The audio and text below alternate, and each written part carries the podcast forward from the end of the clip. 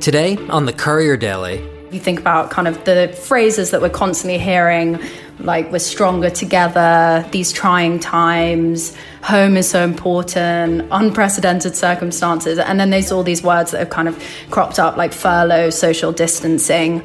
When you start using these phrases, the repetition kind of means that they lose meaning and you kind of start to tune out. It's kind of similar to when like travel brands describe everything as like nestled in the hills or like crystal clear water and you kind of don't believe it because it's what everyone says. So as a brand, you need to use your tone of voice to say things that only you would say.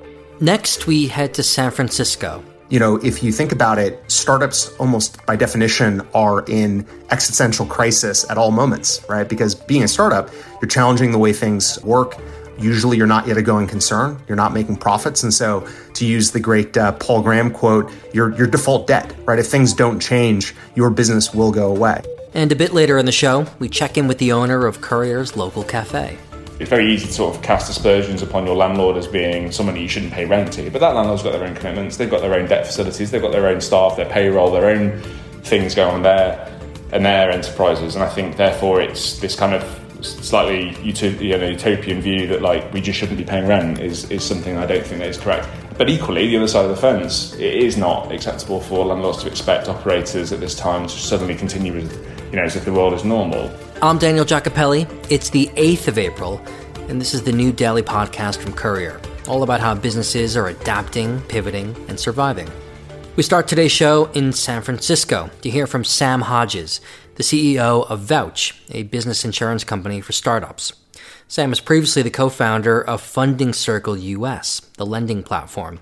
And Sam, you've been at the helm of a company in previous tough times, including the recession back in 2008. And uh, you just wrote a great piece on LinkedIn with some lessons and advice for other founders on running a company in a crisis. Your first point was to never forget that your business context can change almost overnight, right?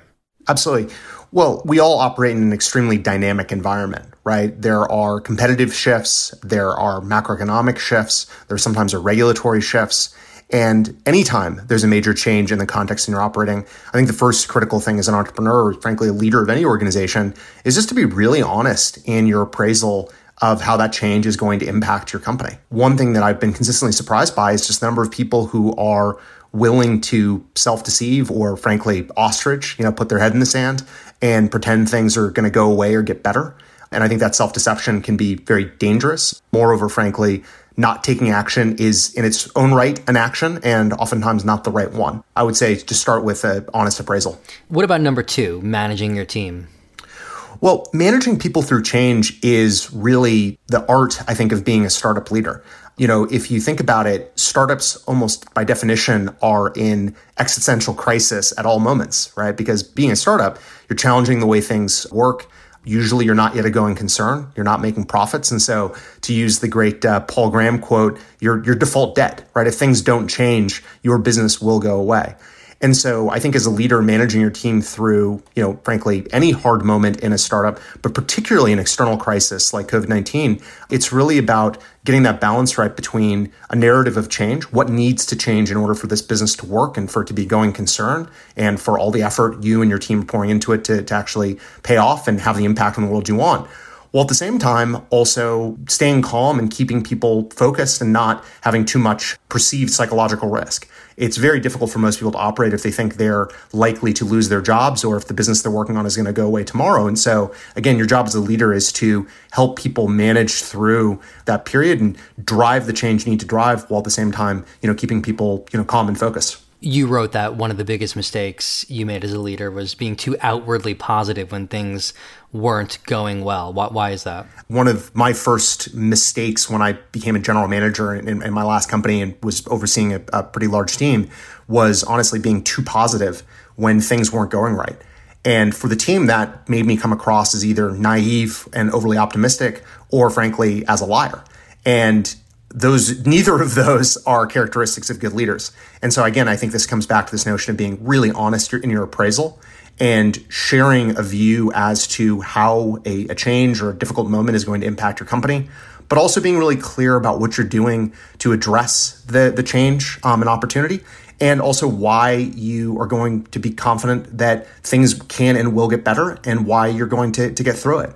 I do think there's a lot to be said for keeping moving. And there's also a lot to be said with balancing in the moment addressing and being honest about the difficult thing while at the same time showing optimism around the future because again i think as an entrepreneur frankly as any leader you do need to be optimistic and positive and paint a picture for how you're going to succeed on the other end of something you also write about wellness and mental health and maintaining your focus. I mean in the best of times the tech world is quite focused on sleep hacks and meditation and mindfulness. And it's kind of a it's become a cliche right? Do you think in this new working from home environment we're going to double down on that or we'll become just work animals where we never have a separation between work and life? Well, so I'd start by saying different people in different companies are wired uh, differently with respect to social isolation and working from home. I can say personally, I prefer being in an office and around people. I find that to be very energizing. And so I find working from home to be harder, both because personally it's more less comfortable, but also frankly, it just means that I'm further away from a lot of the details of the business that I enjoy being close to. So I do think, again, anytime there is a substantial change, one of the really important things as a, as a leader is to be very centered and to make sure that you continue to maintain the disciplines that keep you centered. I do think the whole kind of startup focus on mindfulness perhaps jumped the shark a little bit, got, got a little bit too uh, too overblown. At the same time, I, I, don't really know any effective leaders who've been doing it for a long period of time who don't themselves have some meditative practices. And what those practices are vary, right? Some people it's doing yoga and, and meditation retreats for me personally, it's exercise outside and cooking. I mean, those are things where I can really get into a flow state and, you know, my, my brain, you know, kind of gets into a calm moment. And that really helps me, you know, when I do have to kind of refocus on, uh, on harder things and, and be, you know, there with a lot of energy. Um, I do think that that balance is important. You talk about, you know, having a sounding board, some friends or colleagues to talk to, I mean, have their ears open. Why is that especially important in a time like this?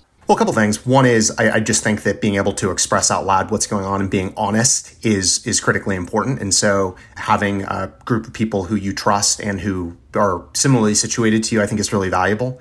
A member of YPO, I have been for, for four or five years. My YPO forum is very effective in this manner. Moreover, I've got a number of investors and friends around the business who I trust and who I can be open with in, in terms of what's working and what's not. And, you know, that ability, I think, is really uh, freeing um, because it allows you to actually get out on the table things that, that you're, you're, working through.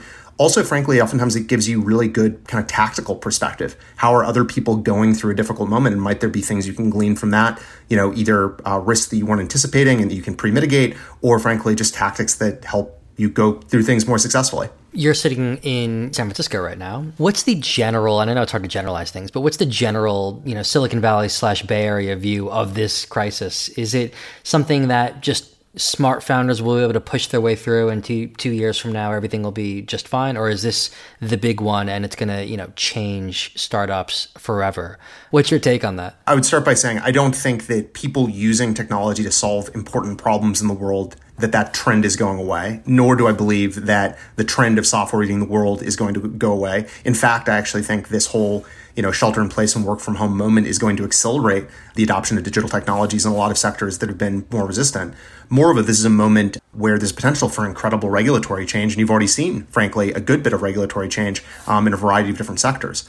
And so, while on the one hand, this I think is a very deeply unsettling period that will hit hard companies that are very capital consumptive or overlevered or in sectors that directly have been impacted. So hospitality, retailing, etc. Those startups are going to be in a difficult spot. Certainly if you need to raise money in the near term, the financing market has already changed pretty substantially and will change for, for a period of time. At the same time, there are lots of businesses, you know, uh, software companies that support uh, remote work, for example, analytic software companies who are actually helping us manage through this pandemic itself, where, if anything, they're going to perform better, right? This is going to be countercyclical for them, and, and those businesses are getting a lot of funding. I mean, you've seen a number of those uh, those financings happen just over the last several weeks. So, I'm an optimist. I believe in the power of entrepreneurship. I don't think some of the technology driven trends around the, the venture ecosystem, any of that is going to change substantially. I do think there will be winners and losers. And I also think that 2020 is going to be a harder year for startups than we've had in the last decade. You know, the same thing happened, uh, you know, in 2008 and 2009, which I remember well. I was first at a venture fund and then actually in an operating role at a venture backed startup during that period. You know, here we are 12 years later and startups are still a thing and the valuations and, and financing cycles change, but uh, I don't think entrepreneurship is going away anytime soon. Next up, in a time when every business on the planet is probably sending more email and messages than ever before, how can they keep their tone of voice consistent, appropriate, and above all, not tone deaf? Well, I'm here with Emily Ames and Kate Hamilton, the co founders of Sonder and Tell, a content and communications agency. And you guys have come up with five steps for founders to follow. Emily, what's number one? It might sound quite obvious, but I think the first point is using your own tone of voice. So if you're usually witty, eccentric, or cheerful, then be that. It's now's not the time to kind of adopt this like doom and gloom voice. It's kind of like if um, your mum started speaking like the prime minister in your family WhatsApp chat, it would be really unnerving and kind of unfamiliar. So if you have tone of voice guidelines, now is the time to get them out. So, a concept or a list of words that you use to guide your communications, and you really have to try to embody that personality, not your own kind of views and thoughts of Corona. So, think about how that person, your brand, would approach Corona and keep your voice consistent. So, just a really quick example of that, we loved when Quo Vadis, who's this kind of they've got a very British, eccentric, cheerful tone of voice. And they wrote before everything went into lockdown, they kind of said, please go at it with the same enthusiasm that you show for your Negronis. And that kind of made us feel like Quo Vadis was an old friend and kind of keep staying with us during these times. Kate, number two is uh, involving helpfulness, right? Be helpful. Yes, exactly. Be helpful is rule number two. So we've seen lots of brands pivot and kind of improvise on their product to be helpful. Things like Louis Vuitton making hand sanitizer, but there's also ways in which you can be helpful with your tone of voice. So consider how you can sort of be of service to customers at this time. So if you're entertaining, then why don't you be that Instagram account that's giving everyone a bit of light relief. Innocent Smoothies, I know everyone always talks about them in terms of tone of voice, but they're writing cute little poems every week, which aren't making light of the situation, but they are making people smile. Or if you're usually a caring brand, then think carefully about how you can offer reassurance or reinforce important messages. I know Netflix are doing a lot in terms of telling people to stay home. So they've done the spoilers campaign where they're putting the ends to people's favorite shows like Stranger Things on these big billboards and telling people, stay home if you don't don't want your shows ruined. And also, if you're always optimistic, then you can use your voice to deliver good news and positive updates. So basically, think about how you can add value to the conversation and use it wisely because we don't just need another brand telling us to stay calm. What's number three, Emily? So, this is a tip that we usually say kind of all through the year and it's not just really for corona but it's watching cliches and jargon and kind of creating your own vocabulary. So for Corona, if you think about kind of the phrases that we're constantly hearing, like we're stronger together, these trying times, home is so important, unprecedented circumstances. And then there's all these words that have kind of cropped up, like furlough, social distancing. When you start using these phrases, the repetition kind of means that they lose meaning and you kind of start to tune out. It's kind of similar to when like travel brands describe everything as like nestled in the hills or like crystal clear water and you kind of don't believe it because it's what everyone says. So as a brand, you need to use your tone of voice to say things that only you would say and have your own vocabulary that your audience will understand. A quick tip for kind of putting that into practice just like write down all the words and phrases that companies are using at the moment and come up with your own way of saying it. So, how would your tone of voice, how would you use your voice to say it? Are you guys both sick of emails that start with like, "I hope you're keeping well in such trying times," and there's like yeah. thirty thousand variations yeah. of like, "Are you sick or not?" Exactly, and the ones that have that really know their tone of voice, they really stand out at this time, and it's what people will engage with and remember. So don't do it. What's number four, Kate? Number four is speak to your audience. And again, I think all of these tips really apply to all of the time, but they just come into high relief at times like this. So your tone of voice should always be engaging with your audience. Use the language, style, colloquialisms that are going to cut through with them. So get into the headspace of your customers, try and imagine what they're feeling and use your tone of voice to engage with that. So again, think about the conversations they're going to be having every day. If you're a children's brand, for example, then chances are that right now you're speaking to parents who are juggling childcare with trying to teach their kids with their actual jobs. So empathize with them, show them you understand, and say things succinctly. I know there's been a bit of a backlash, for example, over using terms like homeschooling, when really parents that have kids right now aren't exactly homeschooling. They're sort of doing their best to parent and work in a global pandemic. Think about things like that. A long winded ramble about sort of mindfulness to someone like that right now might not be the best use of your tone of voice. And finally, Emily, the last one seems pretty useful for all times. It's about telling stories, right? At this time particularly but like we wish all brands did this at all times but use your voice to tell stories rather than directly sell. And like we know that brands need to sell right now. Like we've seen people say dress up at home all those kind of messages that are trying to convince people to buy at the moment and we know that's necessary. But there is also a way to tell more meaningful stories that will kind of last beyond this. So for example if you're a heritage brand then it's using your voice to maybe talk about like the role you've played in your customer customers' lives up until now. And maybe that would even convince them to purchase something for later. If you're like a swimwear brand, for example, and no one's going on holiday, then maybe it's about talking about your process, how your clothes are made, and kind of convincing them that those clothes will last longer than this summer. I think also it's a really good time to kind of hero the people within your brand. So whether that's founders or the employees, because it kind of pulls on the heartstrings of people that are going through it themselves. And it's okay to be a bit vulnerable and say, look, we're struggling with this. We'd love if you support us. And I think just as a general point, if you can engage them with stories, they'll remember you after this, like once it's all over, and might even support you through this period. And finally, just before we go, just around the corner from Courier's London office in the East London neighborhood of Spitalfields is Watch House, a great little cafe and one of five locations across central London. All of them, of course, are now closed at the moment, but I thought we'd check in with Watch House's CEO and founder, Roland Horne, to see what the company's doing to stay afloat. The game changer, really, for us, for them to all be either laid off indefinitely or or to go off and go home or whatever it might be to ensure that they've got their kept as, as in, a, in a good position is obviously not ideal. We actually, before the Chancellor did announce the furloughing of staff, we put in place what we call Project Pool, which is which was effectively a 25% salary sacrifice for our senior member of team to be able to ensure that the members of staff who are hourly and, and work on a more part-time casual basis would be in a position to, to be continued. So we, we had 100% and we still have 100% staff retention within our business. But the game changer really was the furloughing of staff. The other tips I would say really at this time is batten down the hatches, right? Like it's important to look after landlords. I don't think personally, from our perspective, it's fair for people to. It's very easy to sort of cast aspersions upon your landlord as being someone that you shouldn't pay rent to. But that landlord's got their own commitments. They've got their own debt facilities. They've got their own staff, their payroll, their own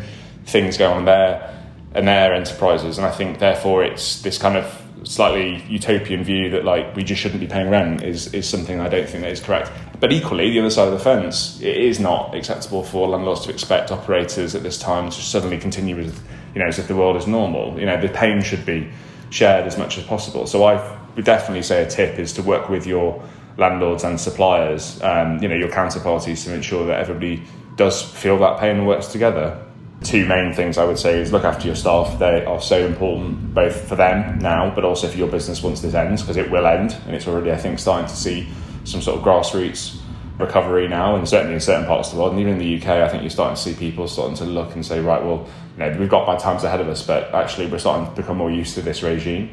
And the second thing, as I say, is to work with your key counterparties to ensure that you are mitigating and your financial position to ensure that you are battening down the hatches, but you're doing it in a respectful way, which means that once you reopen, you know, the hatches, that you're not going to be opening up to a very aggressive supplier or, or landlord. You know, you, you, you need to work with people. And that's it for today's show. Get in touch with any thoughts, stories, or feedback. You can reach me at daniel at couriermedia.co. And as ever, Make sure you also sign up to Courier Weekly, our email newsletter, for more stories of pivoting, adapting, surviving, and growing. Head to couriermedia.co slash sign up to subscribe. I'm Daniel Giacopelli. The Courier Daily is back again tomorrow.